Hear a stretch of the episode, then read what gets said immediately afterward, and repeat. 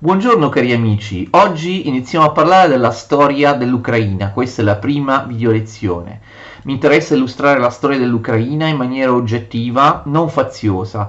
Non mi piace la storia deformata dal nazionalismo. Io non falsifico la storia in base alle mie idee politiche, né da una parte né dall'altra. Chiedo scusa ai miei amici ucraini se molti nomi in questi video sono scritti o pronunciati secondo la forma russa. Questa è la forma che da molto tempo si usa in Italia. Comunque quando posso io cercherò di scrivere e di pronunciare secondo la lingua ucraina.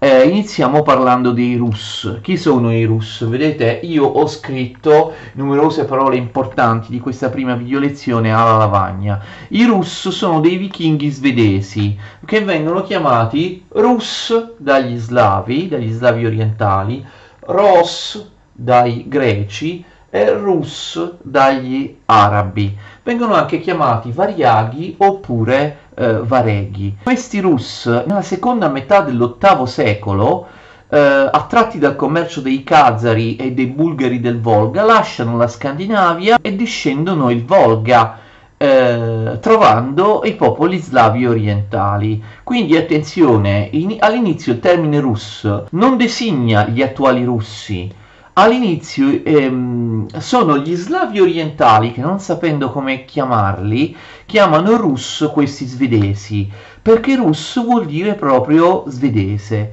Eh, all'inizio del IX secolo i russi arrivano fino al Mar Nero attraverso il Don e il Dniester. Verso la fine del IX secolo si espandono verso sud e attraversano i, attraversano i fiumi del, del Baltico orientale, la eh, la Nieva, la Dvina occidentale, il Nimen e scoprono il Dnieper che eh, il, il Dnieper che attenzione eh, gli ucraini chiamano Dnipro che sfocia nel Mar Nero. Arrivano questi russi arrivano al Mar Nero nell'865. Questo complesso elaborato di fiumi, laghi, mari è una via d'acqua che conduce dal Baltico al Mar Nero. Pensate, dal Baltico al Mar Nero, una cosa straordinaria, a, attraverso, attraverso fiumi. Eh, viene chiamata, veniva chiamata anche in passato la via dei variaghi verso i greci. Stiamo parlando di territori ovviamente abitati da secoli dagli slavi. Rus, come dicevo, è sicuramente un termine svedese. Secondo alcuni deriva da Ruozzi, eh, Ruozzi sono appunto gli svedesi, è il nome con cui i finlandesi chiamavano gli svedesi e deriva da Rotr. Rotr significa Svezia o è comunque una regione della Svezia che identifica appunto questi, eh, questi variaghi, questi normanni svedesi.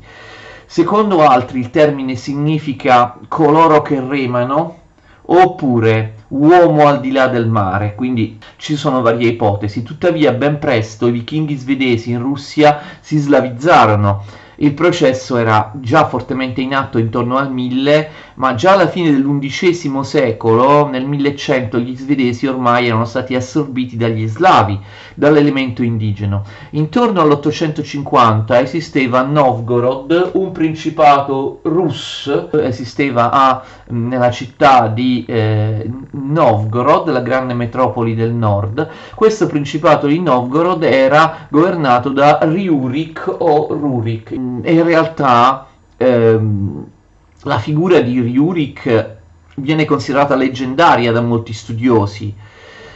Tra l'850 e l'860, secondo altri storici intorno al, all'830, quindi molto prima, due variaghi o vareghi provenienti da Novgorod che si chiamano Askold e Dir, sono nomi svedesi, eh, discendono il Dniepr, il Dnipro, così lo pronunciano eh, gli ucraini, e conquistano la città di Kiev. Attenzione, la città di Kiev che gli ucraini scrivono in questa forma e pronunciano Kiev. Eh, in italiano, attenzione, Kiev può essere traslitterato anche in questo modo alternativo con la I, con i due puntini sopra, con la dieresi sopra, quindi Kiev. Questi svedesi, normanni, eh, conquistano Kiev togliendola, chi, togliendola ai Khazari, almeno così dice la leggenda. Alcuni storici invece parlano dell'862 come data precisa per la fondazione di eh, Kiev e dicono che lo stesso Ryurik abbia fondato il Principato di Kiev, ma lo ripeto, si tratta di notizie molto incerte. Alcuni storici dicono che Novgorod e non Kiev sarebbe stata fondata nell'862. Da questo momento comunque aumenta la connessione degli slavi orientali con Bisanzio. Infatti Bisanzio viene subito attaccata. Il 18 giugno 860 una flotta di 200 navi vichinghe provenienti probabilmente da Kiev attacca e assedia Costantinopoli, Bisanzio.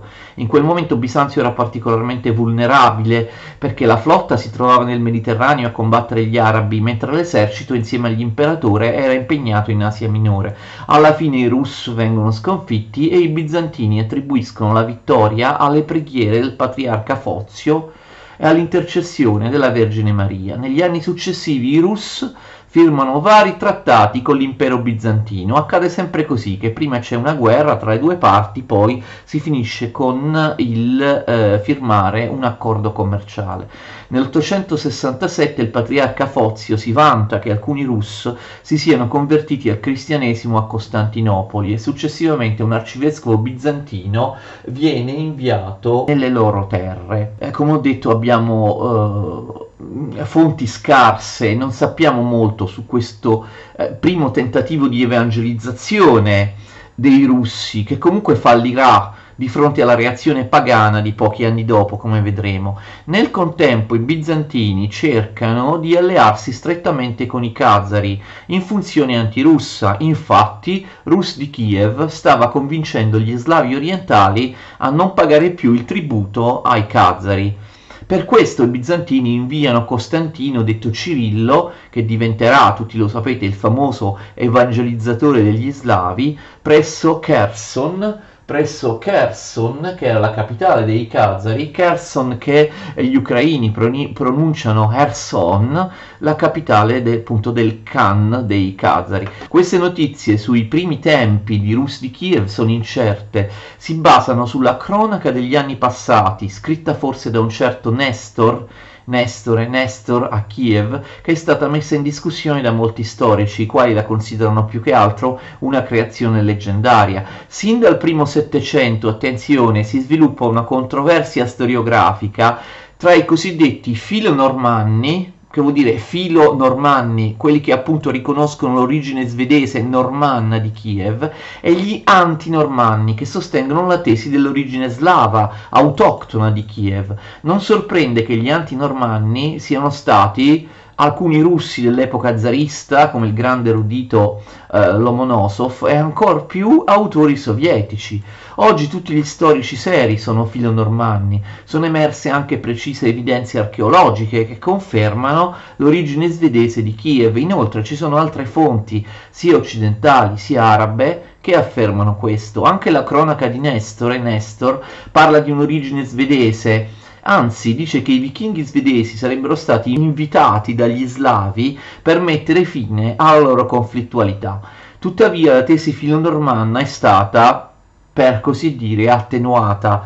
Si è ormai arrivati a un compromesso tra la tesi filonormanna e la tesi antinormanna. Si è ammesso che i normanni eh, esistono alla base della fondazione di Kiev e di altri principati, però eh, si sostiene che sarebbero stati molto pochi numericamente, molto pochi di numero e quindi avrebbero rappresentato solo i capi degli slavi orientali, i loro comandanti Tuttavia, questo è sicuro, i normanni mettono, per così dire, mettono in moto gli, gli, slavi orientali, li spronano a commerciare e ad espandersi. Soltanto con l'arrivo di questi normanni svedesi inizia la grande storia, la storia importante degli slavi orientali. Nell'882 Oleg, ecco ve l'ho scritto qui, Oleg, cognato di Ryurik, si impossessa di Kiev uccidendo Askol Dir si tratta della data convenzionale l'882 dell'inizio del Principato di Kiev, che viene chiamato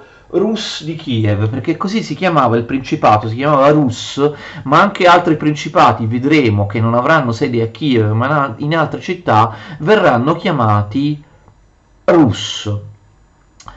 Si tratta quindi di una data convenzionale, si dice 882 con Oleg possiamo far iniziare la storia del Principato di Kiev, di Rus di Kiev. Oleg estende il suo dominio sottomettendo alcune tribù slave vicine a Kiev, quali i Drevliani, i Drevliani che vengono anche chiamati Derevliani, e poi i Poliani, ne parleremo in seguito. Durante il suo regno, inoltre, si verifica una reazione pagana, l'abbiamo già detto prima, che scaccia il cristianesimo. E questo Oleg era uh, paganissimo, era fortemente eh, anticristiano, quindi per il momento non c'è spazio per il cristianesimo a, a Kiev, anche se eh, in passato, come abbiamo visto in precedenza, vi erano stati alcuni segni blandi di eh, cristianizzazione. Eh, I vichinghi di Kiev riprendono con i saccheggi, infatti nel 907 Oleg attacca Costantinopoli e ne devasta le vicinanze come abbiamo visto prima, anche qui l'esito della guerra è un accordo commerciale che viene firmato nel 911 che inaugura le relazioni economiche tra Kiev e l'impero bizantino, tra Kiev e l'impero bizantino, e permette che i Rus combattano insieme ai bizantini in alcune campagne militari. Ai mercanti russi viene concesso un trattamento preferenziale i Rus barattavano pellicce, schiavi e miele in cambio di molti prodotti, anche prodotti orientali. Secondo alcuni storici Novgorod rimase la capitale del principato russo fino al 912 quando il suo posto fu preso da Kiev, ma appunto si tratta di notizie controverse e poi ogni storico la pensa in una maniera diversa. Nel 913, attenzione, Igor figlio di Ryurik succede a Oleg e governa la Rus fino al 945, quindi dal 913 al 945. Attenzione, perché subito dopo la salita al potere di Igor arrivano dall'Asia i nomadi turchi peceneghi nel 915 e saranno molto importanti, lo vedremo dopo. Nel 941 abbiamo il solito attacco da parte dei Chiviani a Costantinopoli con molte razzie in Anatolia. Poi però le forze russe vengono sconfitte in una battaglia navale. Tuttavia mh, mm, i Rus ci riprovano. Nel 943 attaccano Costantinopoli insieme ai Peceneghi ma nulla di fatto. Igor viene ucciso dai Drevliani o dai Revliani nel 945. Gli succede sua moglie Olga, attenzione, sua moglie Olga come reggente del figlio Svetoslav che è ancora troppo piccolo per reggere il potere. Olga, questo è molto importante, si converte al cristianesimo nel 955, ma il popolo resta pagano. Si tratta quindi solo di una conversione privata, quella di Olga, che non si estende a tutto il popolo. Olga governa molto bene, riesce più volte a reprimere militarmente i Drevliani o eh, Derevliani, eh, che erano gli assassini di suo marito, ricordate. In seguito Olga sarà dichiarata santa.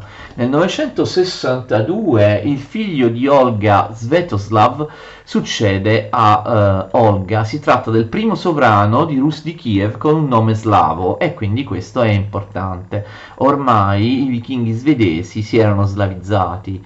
Sotto Svetoslav, Kiev si espande e si consolida verso oriente, sottomette i Viatici, Viatici sul fiume Oka nel 694 e lungo il Volga Svetoslav arriva fino a Bolgar, la capitale dei bulgari del Volga, che viene saccheggiata. Nel 965 attacca i potentissimi Khazari, che da tre secoli occupavano la regione tra Basso Volga e, Mar, e Mar Nero eh, occupavano tra l'altro una parte dell'Ucraina. I Khazari erano molto potenti ma vengono sconfitti, quindi vedete la forza del, del guerriero Svetoslav, la loro capitale eh, che si chiama Itil viene messa a sacco e distrutta. E in questo modo Svetoslav eh, conquista importanti fortezze nel Caucaso e sulle coste del Mar Nero. Questa sconfitta causa la scomparsa definitiva o quasi definitiva dei Khazari che dopo qualche anno non compaiono più nelle, nelle cronache. Così eh, Svetoslav controlla il Volga e tribù slave orientali. I Khazari, se vogliamo fare una piccolissima parentesi sui Khazari, sono un popolo sottovalutato, in realtà sono molto importanti, si tratta della prima orda turca che arriva nella steppa russa dall'Asia, furono loro a impedire che gli arabi si espandessero in Europa orientale, sconfiggendoli più volte, cosa che di solito non viene ricordata da nessuno. I Khazari erano pagani, ma poi si convertirono all'ebraismo, cosa molto singolare si convertirono all'ebraismo pur non avendo nulla a che fare etnicamente con gli ebrei dell'antico Israele, scelsero un'altra forma di monoteismo, non il cristianesimo ma l'ebraismo. Non tutti i popoli pagani si convertivano al cristianesimo, alcuni, e non solo i Casari, scelsero l'ebraismo. Indebolendo i Casari, però, Kiev rafforza i già citati pe- peceneghi che riescono ad assediare Kiev nel 969. Questa diciamo sarà una costante, ad ogni popolo nomade sconfitto se ne sostituirà un altro peggiore, ai Khazari subentrano i Peceneghi, ai Peceneghi i Cumani, ai Cumani subentreranno i Mongoli e peggio dei Mongoli non c'è nessuno. Nel 968 Svetoslav, alleato con l'imperatore bizantino Niceforo Foca, attacca attacca i eh, bulgari sul Danubio, li sconfigge e cattura il loro re Boris II. I bizantini iniziano a temere la forza del principato di Kiev e rompono l'alleanza. Inizialmente i Rus vincono occupando Filippopoli, l'attuale Plovdiv in Bulgaria, e assediando Adrianopoli, l'attuale Edirne in Turchia. Ma nel 971 i bizantini, comandati da Giovanni I Zimisce, vincono e scacciano eh, i Rus nella battaglia di Doristolum, vedete Doristolum in latino che in italiano si dice, eh, si chiamava anche eh, Silistra. Durante la ritirata Svetoslav peraltro viene ucciso dai suoi alleati, dai suoi ex alleati peceneghi, i peceneghi del principe Curia, che ovviamente erano passati dall'altra parte, erano passati dalla parte dei eh, bizantini. Eh, fallisce così il tentativo da parte dei Rus di conquistare uno sbocco sul Mediterraneo. Durante i suoi periodi di assenza, attenzione, di assenza per le guerre, Svetoslav aveva affidato l'amministrazione ai tre figli. Eh, suo figlio Yaropolk aveva ottenuto Kiev, a suo figlio Oleg era stato uh, affidato il territorio dei Drevliani e al suo figlio um, Vladimir, che attenzione, gli ucraini scrivono così e pronunciano Volodemir, e invece era stato dato il territorio di Novgorod, quindi tre figli, tre territori appartenenti a, a, a Kiev. Alla morte di Svetoslav, che cosa succede? Scoppia una guerra civile tra, eh, tra eh, questi fratelli. Inizialmente vince Yaropolk che regna fino al 980, eh, mentre eh, Vladimir, in ucraino Volodemir, fugge in Svezia, suo paese d'origine. Vedete che quindi eh, esisteva ancora un legame, era sentito ancora un legame tra eh, questi principi di Kiev dei possedimenti di Kiev è il loro paese di origine, cioè la Svezia, perché eh, Volodemir, eh, per sfuggire al fratello, fugge in, in, in Svezia e poi però eh, ritorna, attenzione, dalla Svezia e appunto aiutato dagli svedesi sconfigge il fratello Yaropolk e diventa lui Volodemir Mm, il principe di Kiev con il nome di Volodemir I. Durante il regno di Volodemir eh, I, Kiev rafforza il suo potere, viene sconfitta la tribù baltica degli Yatvingi, ecco l'ho scritto qua, Yatvingi, raggiungendo quindi uno sbocco sul Mar Baltico. Volodemir sconfigge i Peceneghi e conquista territori della Galizia, molto importante, strappando alcuni, non tutti, i territori della Galizia ai polacchi. Ehm, Volodemir stabilisce buoni rapporti con ungheresi, polacchi e cechi.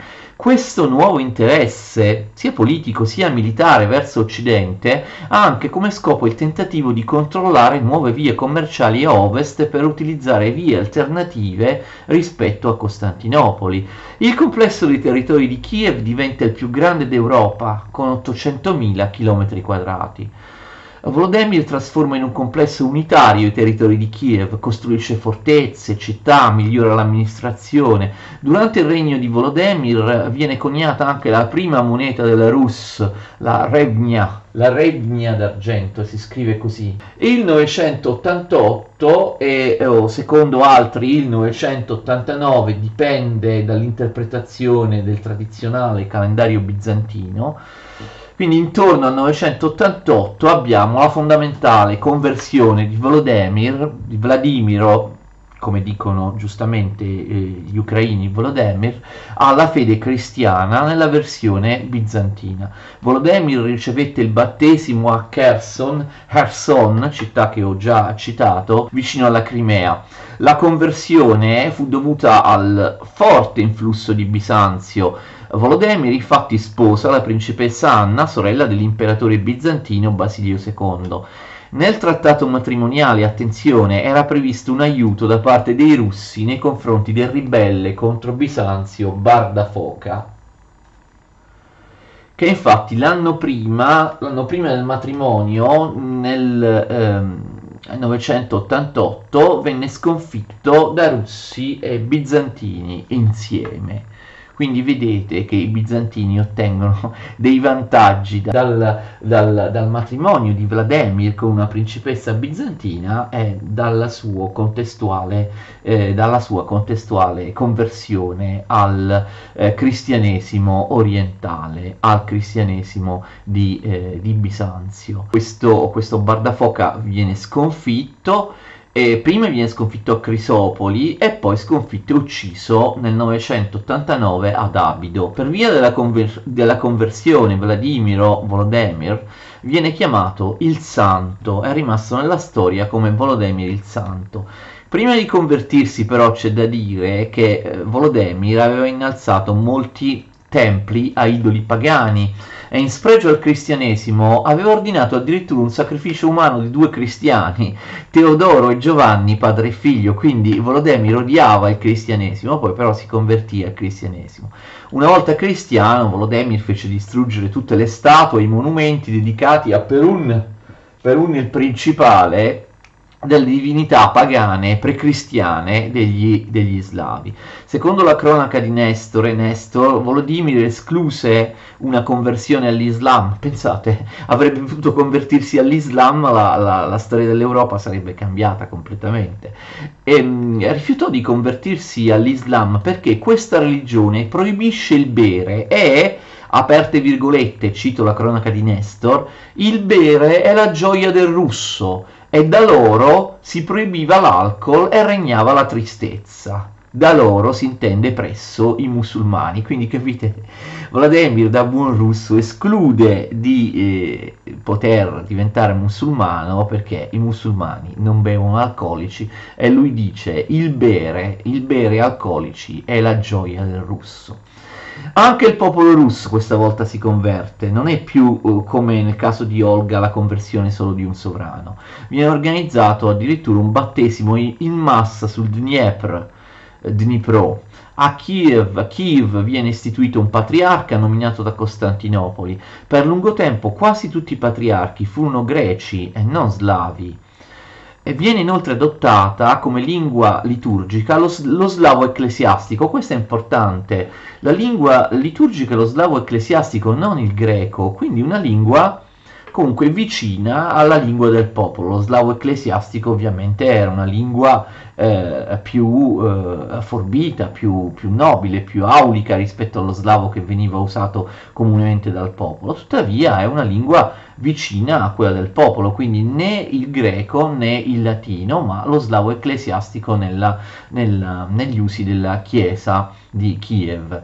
Il passaggio al cristianesimo produce anche un progresso in campo um, artistico e culturale, anche in seguito ai numerosi greci che arrivarono a Kiev al seguito della principessa Anna. Quindi possiamo dire che la cristianizzazione di Rus di Kiev in qualche modo dona una uh, personalità, una struttura ben precisa al Principato di Kiev, mh, permettendo anche che esso venga in qualche modo considerato rispettato dai vicini, dalle altre, dalle altre nazioni. Ovviamente Costantinopoli, che era già il punto di riferimento commerciale di Kiev, viene ora riconosciuta anche come capitale religiosa. Rus di Kiev è il più esteso stato, stato slavo cui, con cui Bisanzio abbia avuto a che fare e sarà l'unico a non subordinarsi mai ad essa, a Bisanzio. In realtà già a metà dell'undicesimo secolo Rus di Kiev viene isolata da Costantinopoli a causa dell'arrivo dei nomadi della steppa in Russia meridionale, una tribù di nomadi di cui parleremo tra poco. Kiev è anche isolata dall'Occidente cattolico per via della scelta a favore della Chiesa orientale. Secondo molti storici questo isolamento sarà importante per comprendere la successiva storia della Russia e il suo forte senso identitario euroasiatico. Nel uh, eh, 1015, alla morte di Vladimir o Volodemir, il potere passa ai membri sopravvissuti della sua famiglia. Quali sono i membri della famiglia di Volodemir?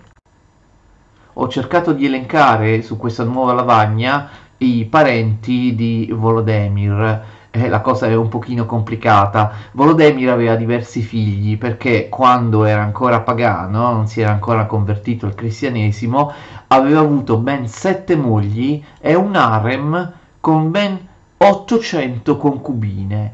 Eh, prima di tutto abbiamo i figli di suo figlio Isiaslav, vedete uh, Volodemir, suo figlio Isiaslav, i suoi figli ottengono Polotsk, il, il, um, il, principato di Polotsk. Suo nipote eh, Svetopolk, invece, Svetopolk, figlio di suo fratello um, Jaropolk, che aveva sposato la figlia del duca di Polonia Boleslao, diventa gran principe di Kiev. Quindi Svetopolk ottiene Kiev, diventa gran principe di Kiev. I principi di Kiev iniziano a farsi chiamare grandi principi il principe di Kiev in ucraino si dice, ecco, uh, Kniaz, Kniaz, il gran principe di Kiev.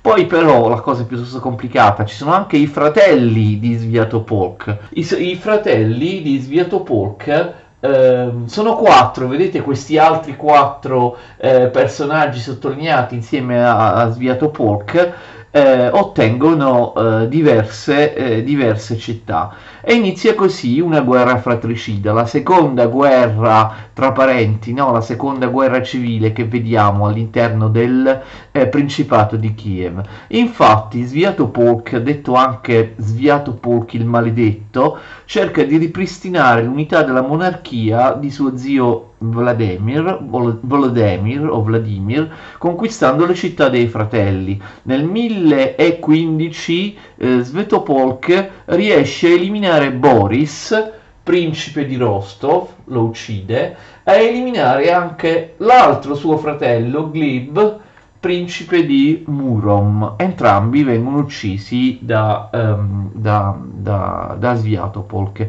Che cosa succede a questo punto? L'altro fratello, uno degli altri, um, degli altri fratelli, Yaroslav, lo vedete lì in alto, Yaroslav, che era il principe di eh, Novgorod, eh, Yaroslav scende in campo per vendicare eh, Boris e Gleb. Eh, Sviatopolk a questo punto chiama in aiuto suo suocero, il re polacco, ma viene sconfitto e poi morirà all'estero nel 1019. Quindi Jaroslav diventa Gran Principe di Kiev. Non è finita perché Jaroslav a sua volta eh, viene eh, sconfitto dall'ultimo dei fratelli, di, di, questi cinque fratelli, ovvero Stislav, Stislav di Tmutarakan. Sconfigge Yaroslav di Novgorod e Yaroslav di Novgorod è costretto a cedere alcuni territori a mm, Stislav. Questo avviene nel 1035 e, e tuttavia dopo la morte senza figli di Stislav questi territori passano a Yaroslav, che finalmente diventa l'unico padrone del Rus. Vedete, Yaroslav, l'unico padrone del Rus di Kiev, eh, come lo era stato ehm, suo, suo, zio Volodymyr. La, la guerra civile è durata quattro anni. È un pochino complicata, la guerra civile è durata ehm, è durata quattro anni, ma vedremo che ben presto ce ne sarà un'altra ancora più lunga e, e complicata. Jaroslav, quindi il nuovo Gran Principe, viene anche ricordato come Jaroslav il Saggio e regnerà dal 1019 al 1054. Gli anni di potere di Jaroslav e quelli immediatamente successivi a lui rappresentano l'età dell'oro del Principato di Kiev. La bizantinizzazione di Kiev aumenta. Boris e Gleb, considerati martiri, vengono canonizzati, quindi Rus di Kiev ha i suoi primi santi nazionali. Eh, mentre eh, Vladimir Volodemir, non a caso ricordato come Volodemir il Santo, sarà santificato solo nel XIII eh, secolo.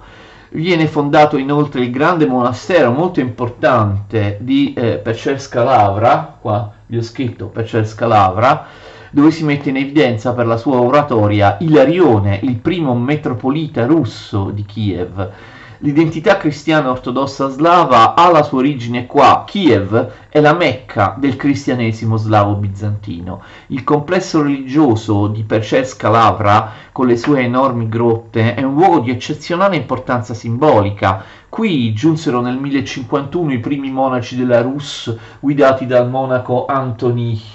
Antoni. Qui lavoravano um, a Perceska Lavra scrittori, scienziati Qui nel 1113 Nestor e Nestor, più volte ricordato, scrisse la cronaca che parla dei primordi della storia dei Rus. Per questo Kiev è un luogo simbolico così importante dal punto di vista dell'ideologia del panslavismo orientale. Eh, questa ideologia ritiene che Russia, Bielorussia e Ucraina appartengano ad uno stesso popolo e ad una medesima tradizione che sarebbe partita da Kiev alla fine del IX secolo e che sarebbe connotata da aspetti mistico-religiosi. Tale visione, non sorprendentemente, è analoga nella storiografia zarista dell'Ottocento, basta leggere i testi di Nikolai Karamzin oppure di Mikhail Pogodin, e nella storiografia sovietica. Ecco perché c'è chi è disposto anche a scatenare una guerra per prendere Kiev, perché in tale costruzione identitaria Kiev è irrinunciabile.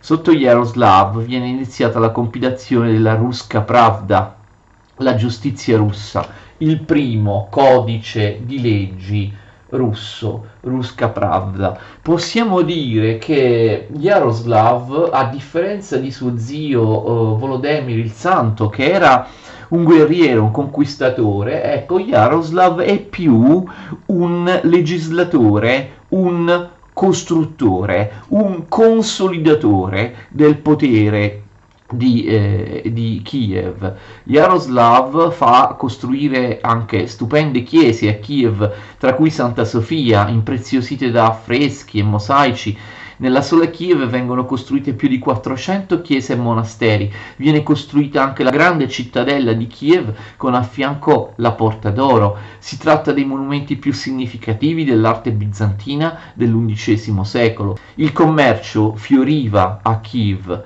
che insieme a Costantinopoli diventa la città più bella dell'Oriente cristiano. Adamo di Brema la chiama Emula Sceptri Costantinopolitani, ripeto, Kiev emula scettri costantinopolitani. Si registra poi l'ultima guerra russo-bizantina dal 1043 al 1046. Inizialmente la flotta dei Rus, condotta da uh, Volodymyr, il figlio maggiore di eh, eh, Jaroslav, eh, riesce a prevalere, ma in seguito l'esercito bizantino vince a Varna sul Mar Nero.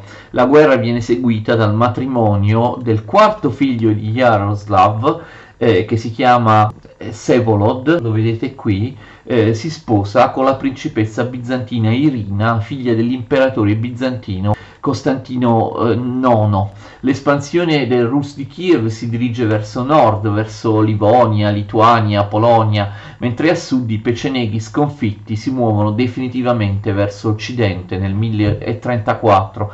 Al posto dei peceneghi si stanziano i meno pericolosi Tork che eh, vengono chiamati anche eh, Uzi, turchi Uzi, quindi questo è un grande vantaggio per eh, il Principato di Kiev che al posto dei potentissimi peceneghi si sostituiscano eh, i, i, i, blandi Tork oppure turchi Uzi.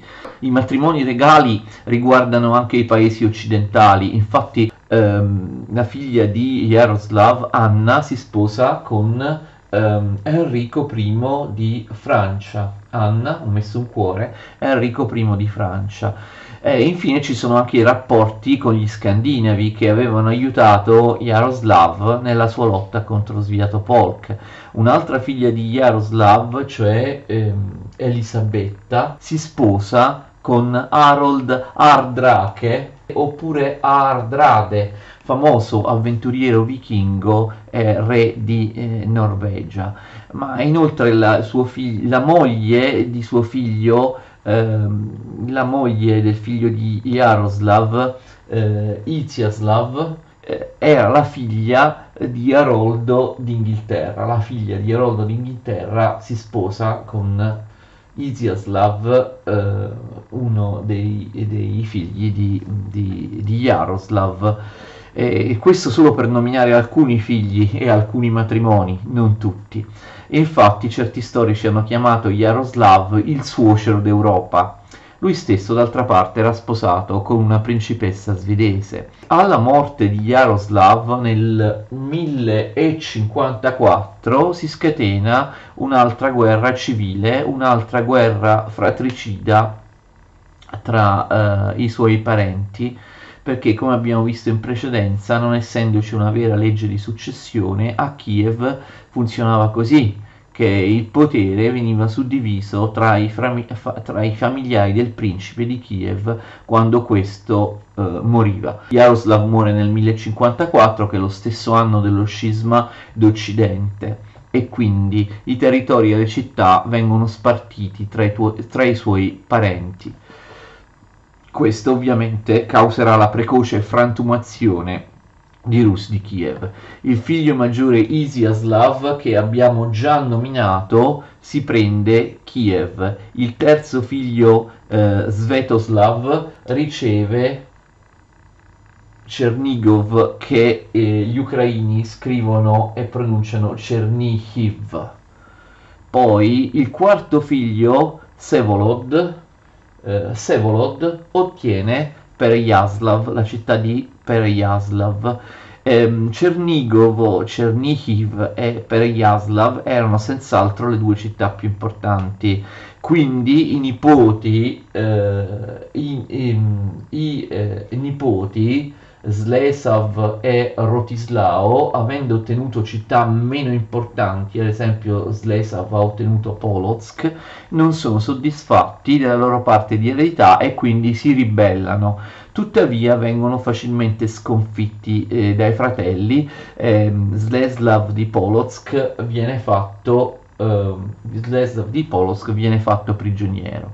Nel 1061 i potenti cumani chiamati Polovzi in russo, i cumani chiamati Polovzi, eh, i cumani erano una delle tante orde nomadi turche provenienti dall'Asia centrale, cosa fanno? Occupano la steppa della Russia meridionale, scacciando i Tork che abbiamo visto prima, e nel 1068, attenzione, i Cumani sconfiggono duramente gli eserciti russi riuniti di Isiaslav, Svetoslav e Sevold.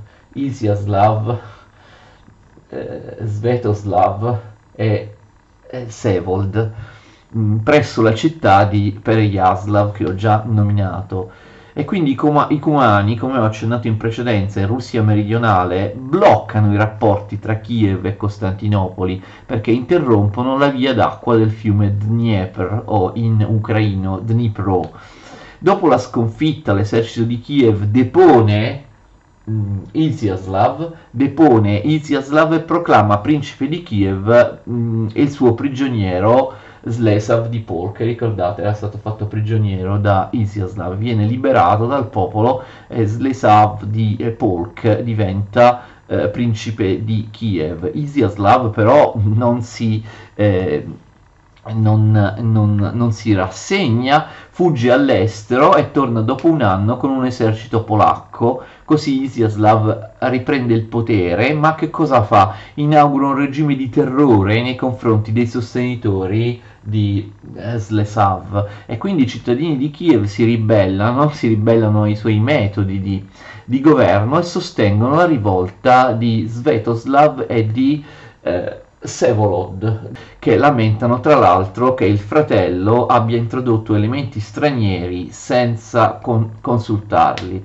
Svetoslav viene proclamato Gran Principe di eh, Kiev e Iziaslav eh, per la seconda volta, per la seconda volta Iziaslav fugge all'estero e attenzione, per la seconda volta ritorna con un esercito polacco. Eh, siccome eh, Sviatoslav è appena morto eh, e Sevolod non si oppone a Isiaslav, eh, a Isiaslav eh, viene permesso, al, a Isiaslav il fratello maggiore di, di, di Sevolod, ma Sevolod non, non si oppone, eh, a Isiaslav viene permesso di entrare a Kiev senza incontrare resistenza nel 1076. Il risultato è che i figli di Svetoslav vengono privati dell'eredità paterna, ovvero del territorio di Chernigov, Chernihiv. Uno di loro, però, principe di Tmutarakan, ospita il fratello maggiore Oleg lì a Tmutarakan. Che cosa succede? Nel 1078 Oleg reclama i suoi diritti su Chernigov, Chernihiv, ma viene sconfitto insieme ai suoi alleati cumani. Tuttavia anche Isiaslav muore nella battaglia. Qual è il finale? Sevolod torna nuovamente a essere principe di Kiev. Eh, resterà principe di Kiev dal 1078 al 1093. Come vedete, questa seconda guerra tra parenti è molto più lunga e complicata della prima, che vi ricordate durò soltanto 4 anni, questa invece dura, eh, dura, dura, molto, uh, dura molto di più il regno di, di Sevolod uh, va dal 1078, come ho detto, al 1093 ed è abbastanza tranquillo, sebbene Oleg e altri principi diseredati ogni tanto causino, causino disordini. Anche i cumani a volte diventano bellicosi, ma vengono regolarmente sconfitti dal figlio di Sevolod, Vladimir, o, o, o Volodemir in uh, ucraino eh, questo Volodemir veniva chiamato eh, Volodemir Monomach. Volodemir Vla, Vladimir Monomaco e questo Monomaco diventa popolare e amato quanto suo padre, eh, quanto suo padre Sevolod. Alla morte di Sevolod, abbiamo detto nel 1093, i cittadini di Kiev eh, infatti avrebbero voluto Monomaco Monomach, principe di Kiev, ma quest'ultimo rispetta i diritti di anzianità, si ritira nella sua Pereyaslav, eh, Volodemir Monomach lascia che eh, Sviatopolk Mikhail, figlio di Isiaslav, diventi lui il gran principe di Kiev. Tuttavia la guerra in famiglia riprende perché Oleg, ve lo ricordate, marcia nuovamente da Tmutarakan su Chernigov, Chernihiv, con un esercito di cumani. Riesce a conquistare Chernigov, ma la guerra prosegue con alterne fortune e con enormi devastazioni fino al 1096. Una guerra continua che disgrega il Principato di Kiev. Nel 1096 Monomach Monomaco prende l'iniziativa di convocare tutti per una conferenza di pace a Ljubech la conferenza di pace di Ljubech che si svolge in realtà nel 1097, Ljubech sul Dnipro, Ljubech sul Dniepr. Gli accordi di Ljubech del 1096 saranno durevoli e avranno una grande importanza. Eh, finalmente si stabilisce un principio di successione ereditario. Ogni principe ha diritto ad ereditare la città e il territorio del proprio padre Ciò ha l'effetto di dividere definitivamente Rus di Kiev in tanti principati autonomi.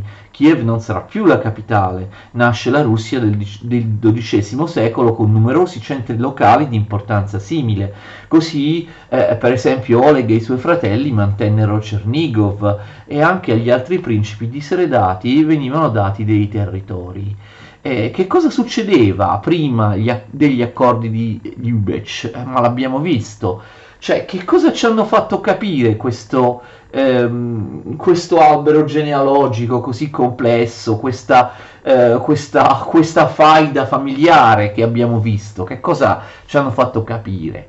Nei secoli X e XI lo, lo Stato di Kiev era proprietà comune della famiglia regnante. Il padre era il capo della famiglia e risiedeva a Kiev, mentre i suoi figli, cugini e nipoti risiedevano in altre città e, e risiedevano in altre città e fungevano da luogotenenti del padre. Ma quando il padre moriva e il potere passava al figlio maggiore o al nipote più anziano, gli altri fratelli o cugini non gli assegnavano la stessa autorità del padre e tendevano a ribellarsi, come abbiamo visto. Con gli accordi di Lubech non sarà così.